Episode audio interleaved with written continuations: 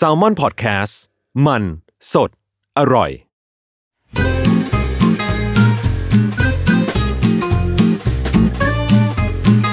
Day One Podcast กับย้อยนภศรศิวิราช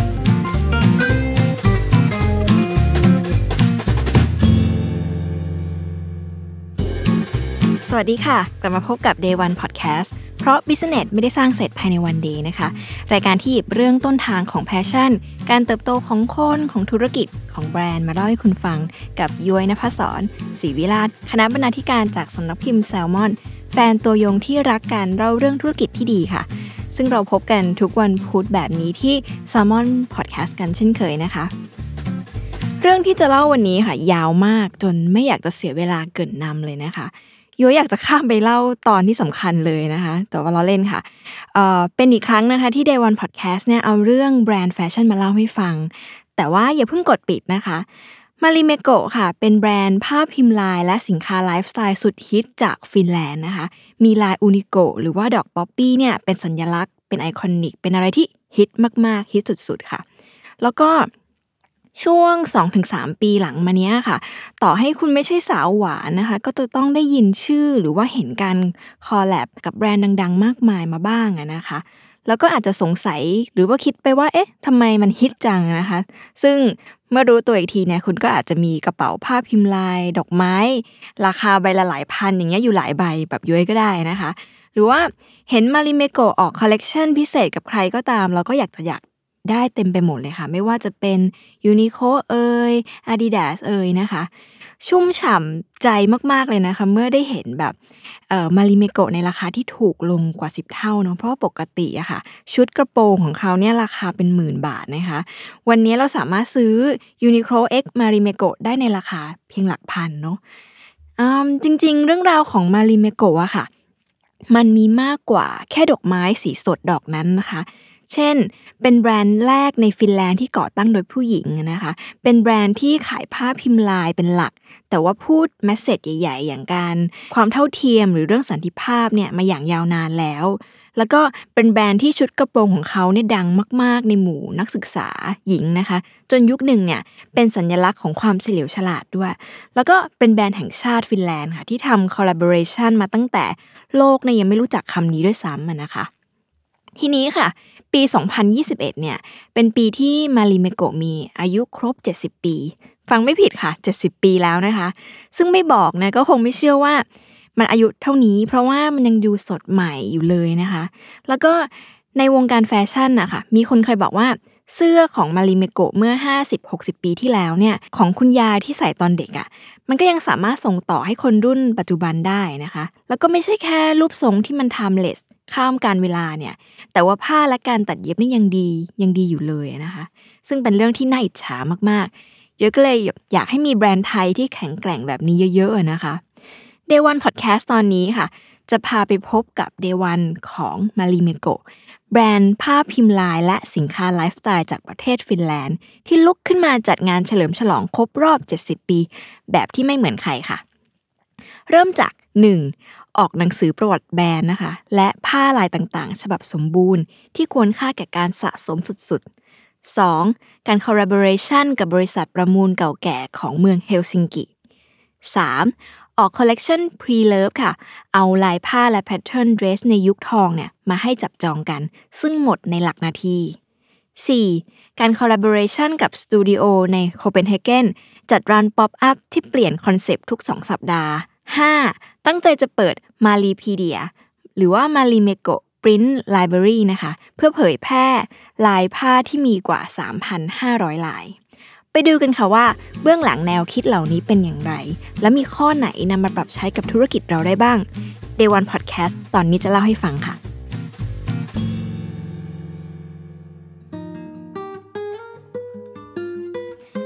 เรื่องแรกนะคะ การออกหนังสือประวัติแบรนด์และลายผ้าต่างๆ ฉบับสมบูรณ์ที่ควรค่าแก่การสะสมที่สุด ปกติย้อยเป็นคนที่ถ้ารักแบรนด์ไหนนะคะ จะซื้อหนังสือที่เล่าประวัติคนก่อตั้ง หรือว่าแบรนด์นั้นอะมาอ่านอยู่เสมอค่ะ เพราะว่ามันจะได้เจอข้อมูลที่ insight มากบ้างแบบที่ในอินเทอร์เน็ตเนี่ยให้ไม่ได้นะคะ ครั้งหนึ่งเคยไป museum IKEA ที่สวีเดนค่ะ แล้วก็ซื้อไอ้หนังสือประวัติของเขาเนี่ยกลับมาด้วย ซึ่ง ตอนที่อ่านเนี่ยก็เลยทำให้ได้รู้ว่าคุณ Ingvar Kamprad เนี่ยเขาได้เจอจุดเปลี่ยนในชีวิตของเขามากมายอย่างไรก่อนจะเกิดมาเป็นอีเกียที่แสนสะดวกสบายในวันนี้นะคะ ไว้มีโอกาสเดี๋ยวจะกลับมาเล่าใน Day One ของอีเกียให้ฟัง ซึ่งจริงๆมันสนุกมากจนฟังแล้วอยากจะแบบเปิดร้านค้าขึ้นมาเองบ้างเลยนะคะ ทีนี้กลับมาที่มาริเมโกะค่ะ เรื่องมาริเมโกะก็เช่นกัน ตอนแรกเนี่ยย้อยลังเลอยู่นานนะคะว่า จะทำเดวันของมาริเมโกะดีไหม เพราะว่าคนที่รักแบรนด์นี้ค่ะ น่าจะเคยฟังประวัติแบรนด์จนเบื่อแล้วค่ะ แต่ไหนๆก็ซื้อหนังสือมาแล้วนะคะ เพราะว่าจริง ๆ ราคาหนังสือก็แรงใช้ได้เลย ซึ่งเมื่อนั่งลงอ่านจริง ๆ จังๆอะค่ะ ก็เลยพบข้อมูลที่สนุก แล้วก็น่านำมาเล่าต่อเยอะแยะเต็มไปหมดค่ะ ยังไงเดี๋ยวลองฟังเรื่องมาริเมโกจากย้อยดูอีกสักรอบนะคะ หนังสือเล่มนี้ค่ะมีชื่อว่ามาริเมโก The Art of Print Making นะคะ จัดพิมพ์โดยสำนักพิมพ์ Hames and Hudson นะคะ ซึ่งขึ้นชื่อเรื่องการทำหนังสือสวยแบบน่าสะสมอยู่แล้วนะคะ ความพิเศษของเล่มนี้ค่ะ ได้คุณแล b e r r y Person นะคะ เป็น Archive Editor ของ Vogue.com นะคะ มาเป็นผู้เรียบเรียงค่ะ ข้อมูลช่วงก่อตั้งมาริเมโกที่รวบรวมในหนังสือนะคะ จึงไม่เหมือนที่ไหนเลย แม้จะไม่ได้มีการสัมภาษณ์ผู้ก่อตั้งโดยตรงอะนะคะ แต่ว่า การรวบรวมความตั้งใจจากบทสัมภาษณ์เก่าๆ มากมาย แล้วก็ประวัติเนี่ยรวมถึงจดหมายเหตุเหตุการณ์สำคัญ บริบทสังคมของฟินแลนด์ ช่วงนั้นอย่างครบถ้วนเนี่ยทำให้ผู้อ่านอย่างเราอะค่ะ พอจะติดตามเรื่องราว แล้วก็เข้าใจถึงการตัดสินใจของผู้ก่อตั้งได้ ซึ่งแม้จะเป็นเรื่องราวของแบรนด์ออกแบบลายผ้าแต่ว่าเนื้อหาด้านในอะค่ะ เหมาะอย่างยิ่งกับผู้ประกอบการที่กำลังทำธุรกิจทุกขนาดทุกประเภทจริง ๆ ซึ่งด้วยจะขอนำมาเล่าให้คุณฟังนะคะ แม้ว่าชื่อของMarimekko ในภาษาฟินแลนด์จะแปลว่า ชุดกระโปรงของแมรี่อะค่ะ แต่ Marimekko เนี่ยไม่ใช่แค่ชุดกระโปรงนะคะ แต่มันคือคอนเซปต์ มันคือวิถีชีวิต เป็นแบรนด์ที่ให้คำมั่นสัญญามาตั้งแต่ Day One ว่า อยากจะเป็นตัวแทนของอิสรภาพ สันติภาพ ความรักและก็ความสุขค่ะ โดยให้ความสำคัญกับงานฝีมือ ความคิดสร้างสรรค์ แล้วก็การ collaboration นะคะ ซึ่ง 3 องค์ประกอบนี้เองค่ะที่ทำให้แบรนด์เนี่ยยังคงยืนเด่นแม้ว่าจะอยู่ในยุคสมัยของดิจิทัลแล้วก็ตาม โดยทั่วไปอะค่ะ เรื่องราวเกี่ยวกับช่วงก่อตั้งเนี่ยเรามักจะได้เห็นเสน่ห์หรือว่า character ที่เด่นชัดของคุณ Armi Ratia เนี่ยที่เป็นคนก่อตั้งแบรนด์ขึ้นมาเนี่ย แต่ในความจริงแล้วอะค่ะ เรื่องราวของ Marimekko เนี่ย เกิดขึ้นจากโชคชะตาและการทำงานที่หนักมาก อามีอะค่ะ เกิดในครอบครัวที่พ่อเป็นพ่อค้านะคะ แล้วก็แม่เป็นครู ตอนเด็กเป็นเด็กเก็บตัวค่ะ ชอบเขียนหนังสือ เมื่อโตขึ้นนะคะ เธอไปเรียนต่อด้านออกแบบสิ่งทอที่โรงเรียนศิลปะ การออกแบบและสถาปัตยกรรม ในเมืองหลวงอย่างเฮลซิงกิค่ะ ระหว่างเรียนเนี่ยก็หาเงินส่งตัวเองไปด้วยนะคะ ด้วยการใช้นามแฝงเขียนนิยายโรแมนติก ให้กับนิตยสาร อาจจะเป็นเพราะเรื่องนี้ด้วยค่ะ อามีเลยเป็นคนที่อ่อนไหวต่อสอนรักของกัมมเทพหรือคิวปิดนะคะ ต่อมาในปี 1935 ค่ะ หลังเรียนจบ อามีก็แต่งงานกับคุณวิลิโยลาเทียนะคะ เขาเป็นนายทหารที่พบรักกันตอนที่อามีย้ายมาเรียนต่อในเมืองนะคะ ซึ่งแม้จะยังเด็กมากค่ะ อามีให้ให้สัมภาษณ์ว่าเธอน่ะตกหลุมรักเขาเพราะว่าชุดเครื่องแบบทหารชุดนั้น สมแล้วค่ะกับที่เป็นผู้ก่อตั้งแบรนด์ที่เต็มไปด้วยความรักอย่างนี้นะคะ ทีนี้ค่ะ ช่วงเวลานั้นเนี่ยคู่ขนานกันไปนะคะ ประเทศฟินแลนด์อยู่ในภาวะสงครามที่รัสเซียทำกับสวีเดนมาอย่างยาวนานเลยจนสุดท้ายเนี่ยค่ะฟินแลนด์ต้องเสียดินแดนตอนใต้และตะวันออกให้กับรัสเซีย ซึ่งเท่ากับว่าคนฟินแลนด์ในเมืองนั้นนะคะจะถูกขับไล่แล้วก็กลายเป็นคนไร้บ้าน หนึ่งในนั้นก็คืออามีและสามีค่ะ หลังจบสงครามซึ่งสงครามเนี่ยมันจบในปี 1944 นะคะอามีเนี่ยสูญเสียบ้านทั้งหลัง สิ่งที่ติดตัวมาเนี่ยมีเพียงเสื้อกันฝน แล้วก็หน้ากากที่ไว้ป้องกันแก๊สค่ะ แล้วก็ขณะที่พี่ชายสองคนและพี่เขยเนี่ยหายสับสูญไปในสงคราม บทเรียนจากสงครามอะค่ะทำให้อามีเนี่ยมองโลกเปลี่ยนไป เธอรู้สึกว่าทุกวันที่เหลืออยู่มันคือปาฏิหาริย์ของชีวิตอะค่ะ จึงไม่อยาก พลาดที่จะมองหาความสวยงามจากความเรียบง่ายทั้งมวลเลย ในช่วงปี 1939อะค่ะ อามีเริ่มทำงานในกระทรวงกลาโหมนะคะ จากนั้นเนี่ยในปี 1942 เนี่ย ก็ได้งานเป็น copywriter ในเอเจนซี่แห่งหนึ่งที่เฮลซิงกิทำงานอยู่ 7 ปีค่ะ เธอก็ตัดสินใจลาออก ตั้งใจว่าจะไปใช้ชีวิตในบ้านบนเขานะคะ เพื่อเก็บตัวเขียนนิยายตามความฝัน แต่ไม่ทันไรค่ะ ผู้เป็นสามีก็ลาออกจากกองทัพนะคะ แล้วก็เอาเงินเนี่ยไปลงทุนซื้อโรงงานผลิตผ้าน้ำมันเนี่ยที่กำลังจะใกล้ล้มละลาย แล้วก็ก่อตั้งธุรกิจของตัวเองในชื่อว่า Prince Tech นะคะ แล้วก็ชวนอามีมาทำด้วยกัน Prince Tech เนี่ยเปลี่ยนจากการผลิตผ้าใบผืนผ้าเนี่ยมาเป็นผ้าพิมพ์ลายหลังจากตอนที่อามีเนี่ยค้นพบวัตถุดิบในการพิมพ์ค่ะ จริงๆ มันไม่ใช่เรื่องยากอะไรนะคะที่ นักเขียนคนหนึ่งเนี่ยจะรู้วิธีเติมหน้ากระดาษเปล่าด้วยสีสันอามีใช้วิธีรวบรวมทีมครีเอทีฟแล้วก็ศิลปินรุ่นใหม่ค่ะ มาทำงานออกแบบลายผ้าให้โรงงานของเธอ หนึ่งในนั้นเนี่ยมีมายาอิโซล่านะคะ ซึ่งเป็นคนที่ออกแบบดอกอูนิโกะในตำนานเนี่ยร่วมทีมอยู่ด้วย ซึ่งเธอมาร่วมทีมตั้งแต่อายุเพียง 22 เท่านั้นค่ะ ที่น่าสนใจก็คือว่าอามีเนี่ยใช้ความกล้าแค่ไหนตอนก่อตั้งแบรนด์ เพราะยุคนั้นนะคะฟินแลนด์เป็นประเทศที่จนมากนะคะ เพราะสงคราม แล้วก็ไม่เคยมีกิจการที่มีผู้ก่อตั้งเป็นผู้หญิงมาก่อน ซึ่งถ้าเทียบกับปัจจุบันนะคะมาริเมโกยุคนั้นนะก็เหมือนบริษัทสตาร์ทอัพในเวลานี้เนาะที่เริ่มต้นด้วยทุนจำกัด มีทีมคนรุ่นใหม่ที่พร้อมจะเติบโตไปด้วยกัน แล้วก็อยู่ภายใต้อิสรภาพ แล้วก็จากกฎจากความคาดหวังใดๆทั้งยังเปิดโอกาสให้ทีมได้ทดลองได้สร้างนวัตกรรม ทั้งในฝั่งออกแบบแล้วก็ฝั่งผลิตค่ะ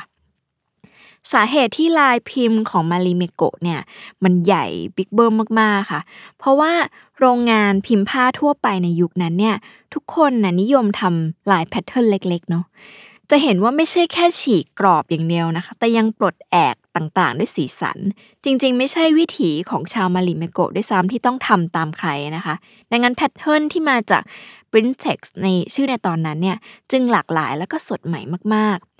แต่ถึงแม้ว่ามันจะสดใหม่ดึงดูดความสนใจแค่ไหนอะค่ะ ช่วงแรกที่เขาเปิดตัวออกมาเนี่ย มันกลับขายไม่ได้เลยค่ะ เพราะว่าคนซื้อเนี่ยไม่รู้ว่าจะต้องใส่ยังไง จึงเป็นที่มาให้ทีมเนี่ยลุกขึ้นมาออกแบบชุดกระโปรงค่ะ ด้วยผ้าลายใหม่ ๆ เหล่านี้นะคะ แล้วก็จัดแฟชั่นโชว์ที่โรงแรมกลางเมืองเฮลซิงกิค่ะและยังไม่ทันที่นางแบบคนสุดท้ายเนี่ยจะเดินเข้าผ่านม่านจบ เป็นแบบ finale นะคะเสื้อผ้าทุกตัวที่งานวันนั้นเนี่ยก็ถูกจับจองจนหมดเกลี้ยงเลย วันต่อมาค่ะ ชื่อแบรนด์ของมาริเมโกก็เลยถือกำเนิดขึ้น ปี 1951 หรือปีที่มาริเมโกะกำเนิดขึ้นมาค่ะ ประเทศฟินแลนด์ในตอนนั้นเนี่ยเริ่มมีชื่อเสียงด้านสถาปัตยกรรมแล้วแหละ อามีเคยให้สัมภาษณ์ว่าถ้าสถาปนิกสร้างบ้านเพื่อให้คนมีชีวิต ลายผ้าและชุดมารีเมโกของเธอก็ทำงานแบบนั้นเหมือนกันค่ะ เพราะเธอกำลังออกแบบและสร้างชุดให้ผู้หญิงมีชีวิต สิ่งที่น่าสนใจก็คือว่า character ผู้หญิงฟินแลนด์นะคะ จะเป็นคนที่หมกมุ่นกับการอ่าน การเขียน ดนตรี กีฬา ศิลปะงานออกแบบเหล่านี้คือเป็นคนที่หมกมุ่นอะไรแบบนี้มากกว่าจะสนใจความเอะอะมะเทิ่งใดๆนะคะ อย่างที่บอกค่ะมาริเมโกก็เลยเป็นแบรนด์ที่สนับสนุน ผู้หญิงเพื่อนหญิงพลังหญิงมาตลอดโดย ไม่เคยจะต้องเซตอ g เจดาใด ๆ หรือว่าป่าวประกาศใด ๆ ว่าเป็นแบรนด์ที่สนับสนุนผู้หญิง แต่ยังทำเสื้อผ้าแบบยูนิเซ็กที่ไม่แบ่งเพศมานานแล้วนะคะ เช่น ลายเส้นตรงจากแปรงทาสีอะค่ะ มันคือลายปิโคโลเนาะอันนี้ออกแบบโดยวูโอโกเอาเป็นว่าทุกคนจำง่ายๆว่าคุณวูโอโกเนี่ยเขาเป็นคนออกแบบ เป็นนักออกแบบคนหนึ่งของมาริเมโกที่ได้รับสมญานามว่าเป็นโคโค่ชาแนลแห่งฟินแลนด์เลยค่ะ เพราะว่านอกจากพูดถึงความเท่าเทียมอะค่ะ ในที่มาของลายแล้วเนี่ยเขายังเป็นคนแรกที่ออกแบบชุดกระโปรงหลวมๆแล้วก็เสื้อเชิ้ตตัวยาวๆ ที่ใส่ได้ทั้งผู้ชายและผู้หญิงอีกด้วยนะคะอีกเรื่องหนึ่งที่เป็นความรู้ใหม่ที่ย้อยได้จากหนังสือเล่มนี้ค่ะ ก็คือว่าอามีเนี่ยเขาสร้างมารีวิลเลจนะคะ เป็นแบบหมู่บ้านมารีเนาะ ให้ staff เนี่ยเอาไว้อยู่เวลาทำงานสร้างสรรค์ ซึ่งมันเป็นอะไรที่ล้ำและน่ารักมากๆในยุคนั้นนะคะอามีเป็นคนหนึ่งที่ยอมรับว่างานศิลปะและสถาปัตยกรรมแบบ บาวเฮาส์ค่ะมีอิทธิพลต่อตัวเธอมาก ๆนะคะ มันมีปรัชญาหนึ่งค่ะของชาวนอร์ดิกเนี่ยที่ชื่อว่า Jantelagen ในภาษาสวีดิชเนี่ยเป็นปรัชญาที่พูดถึงการไม่คิดว่าตัวเองดีกว่าใครนะคะรวมถึงการไม่ป่าวประกาศให้ใครรู้นะคะถึงความดีงามของเรา เป็นปรัชญาที่อินดี้มากๆนะคะ ซึ่งเธอเนี่ยใช้ไอ้สิ่งนี้ในการยึดถือไว้นะคะในการทำแบรนด์เนาะทีนี้ตัดภาพมาค่ะ หลังจากที่ แบรนด์ถือกำเนิดขึ้นค่ะ หลังจากที่คุณอามี่และมาริเมโกะเนี่ยไปออกนิทรรศการในงาน World Fair ที่บรัสเซลเมื่อปี 1958อะค่ะ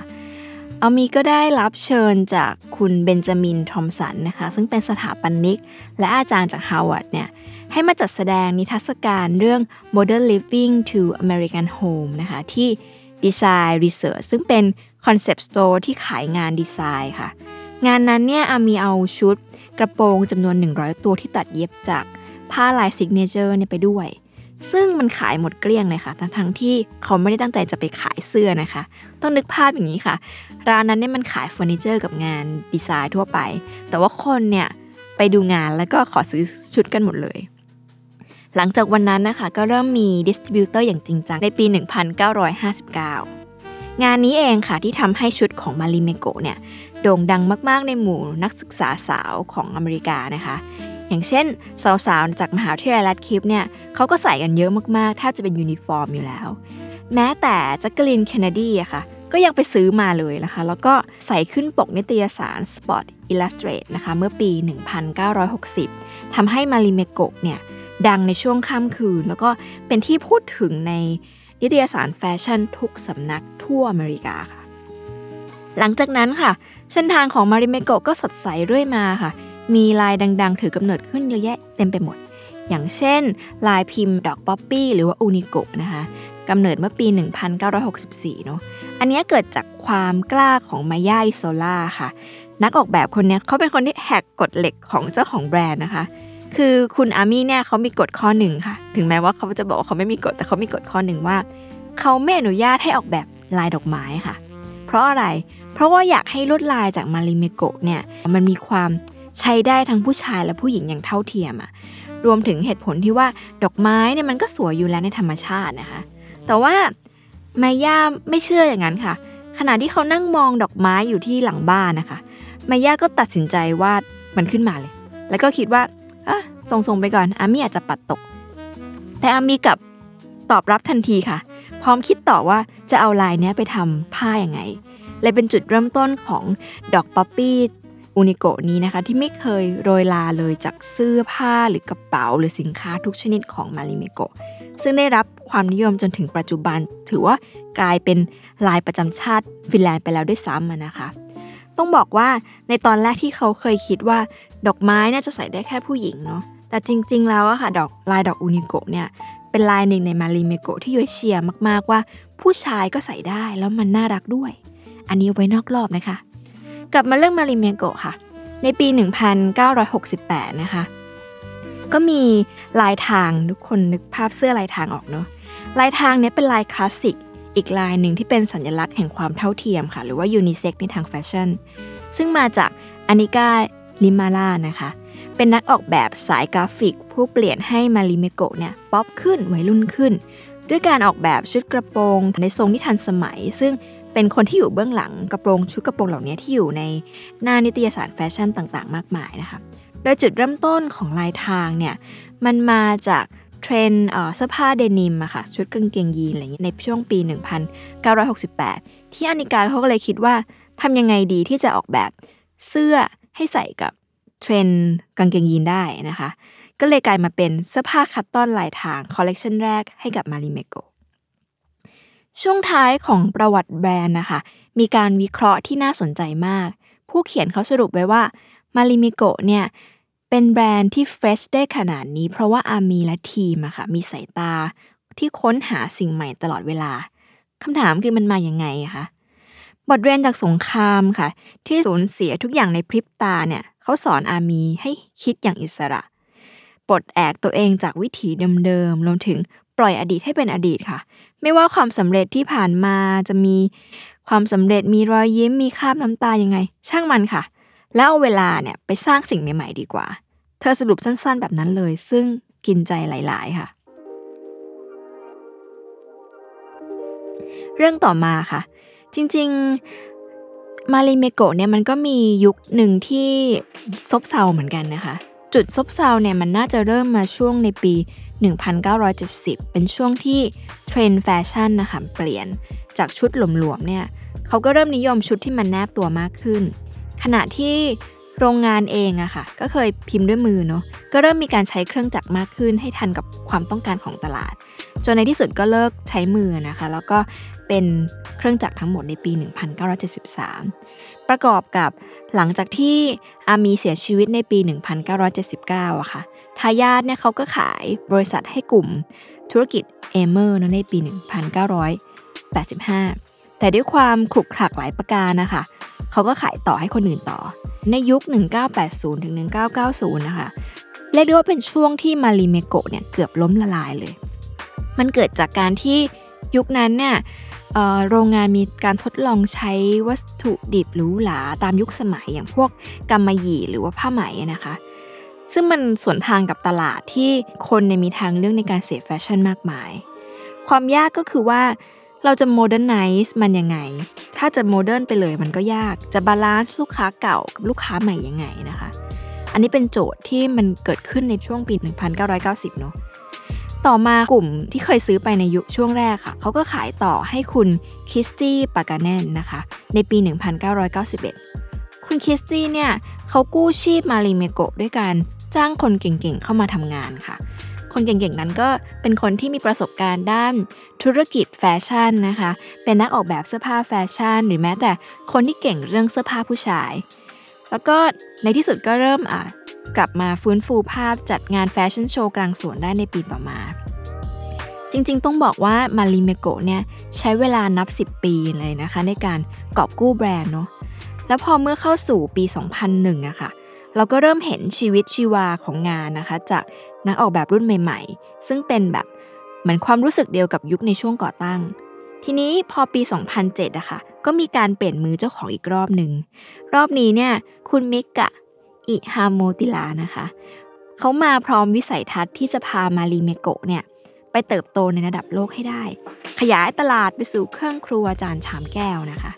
แล้วก็ต่อมาค่ะ ในปี 2011 เนี่ย แบรนด์ก็จัดครบรอบฉลอง 60 ปีด้วยการเปิดร้านค้าออนไลน์ รวมถึงมีคอลเลกชันพิเศษกับรองเท้า Converse แล้วก็ปีเดียวกันก็มีแฟชั่นโชว์ในโตเกียวด้วย ก่อนจะตามมาด้วยนิวยอร์กสต็อกโฮล์มแล้วก็โคเปนเฮเกนนะคะ พอปี 2012 เนี่ย ก็เริ่มบุกตลาดจีน แล้วก็มี collaboration กับสายการบินฟินแลนด์นะคะ ที่ฮือฮามากๆ ปัจจุบันเนี้ยค่ะ คุณมิกะเนี่ยเขาส่งไม้ต่อให้คุณติน่าอัลลาฮูตากัสโกนะคะมารับช่วงต่อเป็น CEO ในตั้งแต่ปี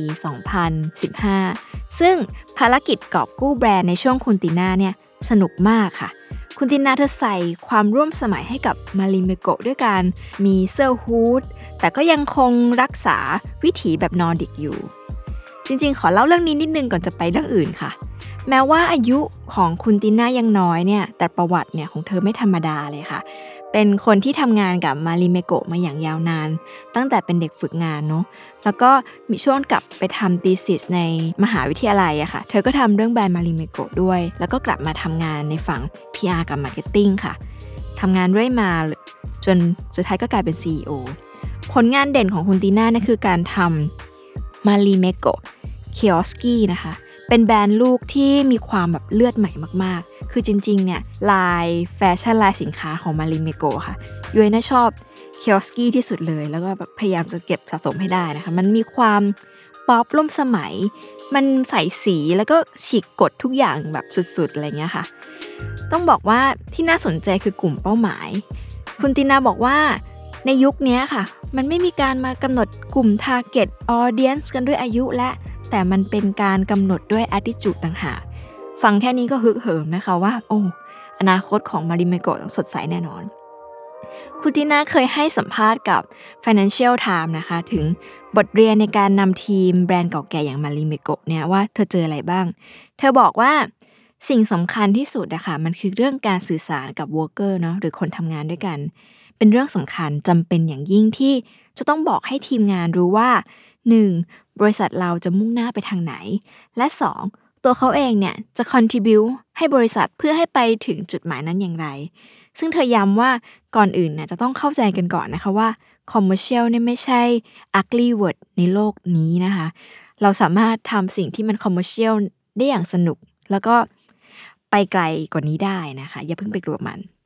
อันนี้เป็นเรื่องแรกค่ะ คุยมายาวนาน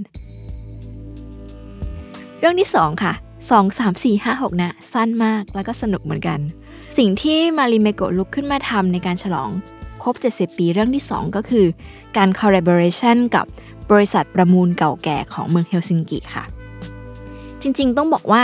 การ collaboration เนี่ยแทบจะเป็นหัวใจของแบรนด์มาตั้งแต่ day one เลยนะคะ แล้วก็ในปี 2021 เนี้ย เราจะได้เห็นคอลเลกชันการทำงานร่วมกับแบรนด์อื่นๆ เยอะมากเป็นพิเศษเลย ที่น่าสนุกก็คือการ collab กับบริษัทประมูลค่ะ ชื่อบริษัทว่าบูโคสกี้นะคะ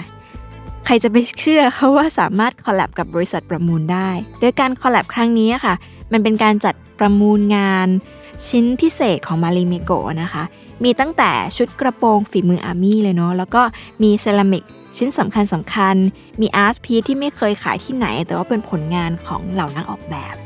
ใครจะไปคิดคะว่า collab ฉีกๆ แบบนี้ก็ได้ด้วย เรื่องที่ 3 ค่ะ คือการออก collection pre-loved นะคะ เอาลายผ้าและแพทเทิร์นของเดรสในยุคทองเนี่ยมาให้คนจับจองได้ ซึ่งขายหมดในหลักนาทีค่ะคอลเลกชันเนี้ยมันยั่วใจมากค่ะทุกคน มาริเมโกะ pre-loved เป็นคอลเลกชันชุดกระโปรงที่มี silhouette และลายผ้าที่หายากมากๆ เขานำมาทำใหม่แล้วก็เปิดขายเฉพาะออนไลน์เท่านั้นค่ะ แน่นอนว่า มันหมดในหลักนาทีอย่างไม่ต้องสงสัย อันนี้ถึงบอกว่าต่อให้มีเงินก็ซื้อไม่ได้จริง ๆ ค่ะ เรื่องที่ 4 ค่ะ เป็นเรื่องการ collaboration กับสตูดิโอในโคเปนเฮเกนเพื่อจัดร้าน pop up ที่เปลี่ยนคอนเซปต์ทุก 2 สัปดาห์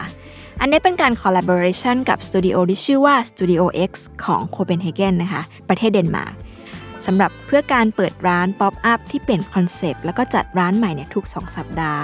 เริ่มจากร้านที่ชื่อว่า Marimekko Creative Fabric นะคะ เปิดให้คนมาเลือกซื้อผ้าแล้วก็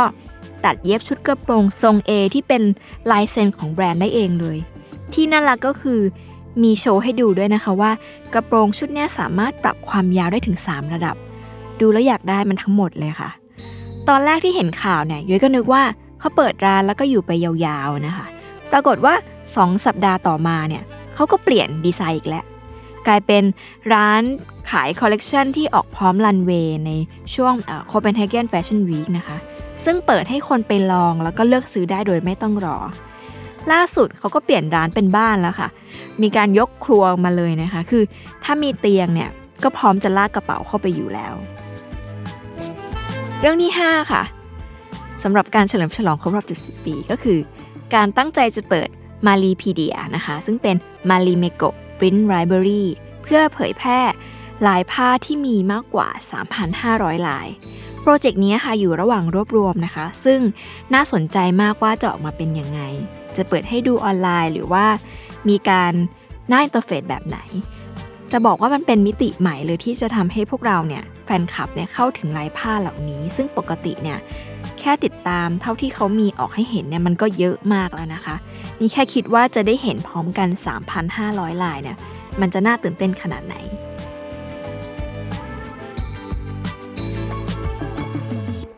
มาถึงจุดสรุปของ Day 1 ของ m a r i m e g o แบรนด์ผ้าพิมพ์ลายและสินค้าไลฟ์สไตล์จากประเทศฟินแลนด์ที่ลุกขึ้นมาจัดงานเฉลิมฉลองครบรอบ 70 ปีแบบที่ไม่เหมือนใครค่ะ เริ่มจาก 1. ทำหนังสือครบรอบ 70 ปี จริงอยู่ที่ไอเดียการทำหนังสือครบรอบนั้นมันไม่ได้ใหม่นะคะ ใครๆก็ทำกันได้เนาะเยอะแยะเลย ยอมรับว่าย้อยเองก็เคยคิดแบบนั้นเหมือนกันว่า มันช่างเป็นไอเดียที่สิ้นคิดเหลือเกิน แต่เมื่อมีโอกาสได้ทำงานเล่าเรื่องแบรนด์ไทยและเท่ที่มีอายุมากๆอะค่ะ ก็พบว่าการจะรวบรวมประวัติศาสตร์นั้นมันยากที่สุดเลย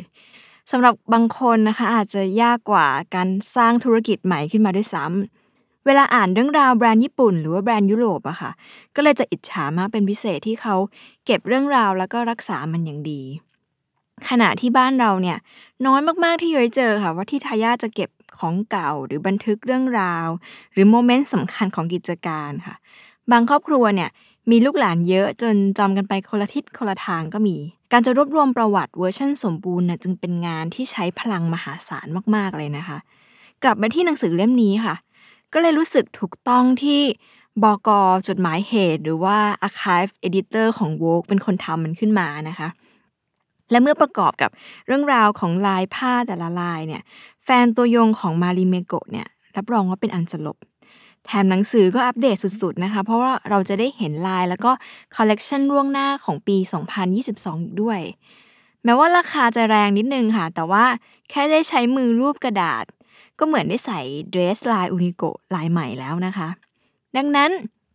การจะทำหนังสือครบรอบแบรนด์หรือธุรกิจอะค่ะจึงไม่ใช่แค่มีเงินก็พิมพ์ได้นะคะ แต่ควรจะมีนักเขียนที่เชี่ยวชาญเนาะมีจิตวิญญาณเป็นอันหนึ่งอันเดียวกับแบรนด์ มีสำนักพิมพ์คุณภาพที่ใส่ใจทุกกระบวนการ รวมถึงขณะที่แบรนด์เองก็ต้องยินยอมให้เข้าถึงข้อมูลแบบ insight ด้วยนะคะ แล้วก็เขาก็จะต้องรู้ว่าจะ service แฟนคลับให้ใจเต้นโครมครามด้วยชุดข้อมูลแบบไหน ก่อนจะไป 2 กับ 3 4 ค่ะ ขอข้ามมาที่ข้อ 4 ก่อน คือเรื่องการ collaboration กับสตูดิโอในโคเปนเฮเกนที่จัด pop up store ที่เปลี่ยนในทุกเป็นคอนเซปต์ในทุก 2 เดือนเนี่ยพบว่าช่วงนี้อะค่ะ หลายแบรนด์เนี่ยเลือกใช้โมเดล pop up หรือว่าการเปิดร้านใหม่ในช่วงเวลาสั้นๆ ซึ่งจะบอกว่ามันเหมาะกับสถานการณ์โควิด อย่างนี้สุดๆเลยนะคะ เพราะว่าคนไม่สะดวกออกจากบ้านเนาะแล้วก็การทำธุรกิจที่จะต้องลงทุนเช่าพื้นที่รายเดือนเนี่ย มันก็มีความเสี่ยง หากจำเป็นจะต้องมีพื้นที่ที่ต้องการ interact แบบนี้อะค่ะ การกำหนดช่วงเวลาเพื่อจูงใจแฟนๆ ให้มาเยี่ยมชมหรือเข้าร่วมเนี่ย ก็เป็นโมเดลที่ work เหมือนกัน ที่บอกว่า work ก็เพราะว่ามันช่วยรักษา community บางอย่างได้ค่ะ มันไม่ใช่แค่การจัดกิจกรรมนะคะ แต่มันคือการสื่อสารแล้วก็อนุญาตให้แฟนๆนี่ยได้ติดตามความเคลื่อนไหวของแบรนด์เขาอาจจะไม่ได้สามารถเข้ามาร่วมงานได้ค่ะอย่างร้าน Marimekko ในโคเปนเฮเกนเนี่ยเราคงไปไม่ได้แน่ ๆนะคะ แต่มันเห็นความเคลื่อนไหวบางอย่างจริง ๆค่ะ ซึ่งต้องบอกว่าอินฟลูเอนเซอร์หรือบล็อกเกอร์แฟชั่นเนี่ยตอนที่ Marimekko ออกร้านเนี้ย มีอินฟลูเอนเซอร์หรือบล็อกเกอร์เนี่ยไปลองเสื้อที่ร้าน pop-up กันเยอะมากๆ ซึ่งปกติเนี่ยเราจะไม่ค่อยเห็นใครไปรีวิวร้าน Marimekko เวอร์ชันปกติเลยด้วยซ้ำนะคะ แต่อันนี้มันน่าไปจริง ๆ อยากให้คุณได้เห็นร้านมากๆค่ะ เพราะว่าอารมณ์มันเหมือนไปคาเฟ่ใน museum เท่ๆด้วยซ้ำส่วนข้อ 2 ข้อ 3 แล้วก็ข้อ 5 ในเรื่องการ collaboration กับบริษัทประมูลเก่าแก่ หรือว่าการออก collection พิเศษ เก่าแก่เหมือนกัน รวมถึงการเปิด Maripedia ที่เป็นหอสมุดหอจดหมายเหตุที่รวบรวมปลายภากว่า 3,500 ลายเนี่ยสามข้อนี้เป็นข้อที่พิสูจน์พลังแบรนด์เลิฟมาก ๆ ค่ะ คือถ้าเราเป็นอาร์มี่เราคงภูมิใจมาก ๆ ว่า สิ่งนี้ที่ทำเพียรทำมาตลอด 70 ปีเนี่ยมันออกดอกออกผลขนาดนี้ได้ยังไง ขณะเดียวกันเนี่ยคนดูอย่างเราก็รู้สึกอยากจะติดตามต่อว่า เขาจะคิดทำอะไรล้ำๆเหนือๆแบบนี้ออกมาอีกบ้างนะคะ และนี่ก็คือเรื่องราวของมาริเมโกค่ะ แล้วกลับมาพบกับ Day One Podcast เพราะ Business ไม่ได้สร้างเสร็จภายในวันเดีกันได้ใหม่ ในวันพุธหน้าในทุกช่องทางของ s ซ m o n Podcast สำหรับวันนี้ สวัสดีค่ะ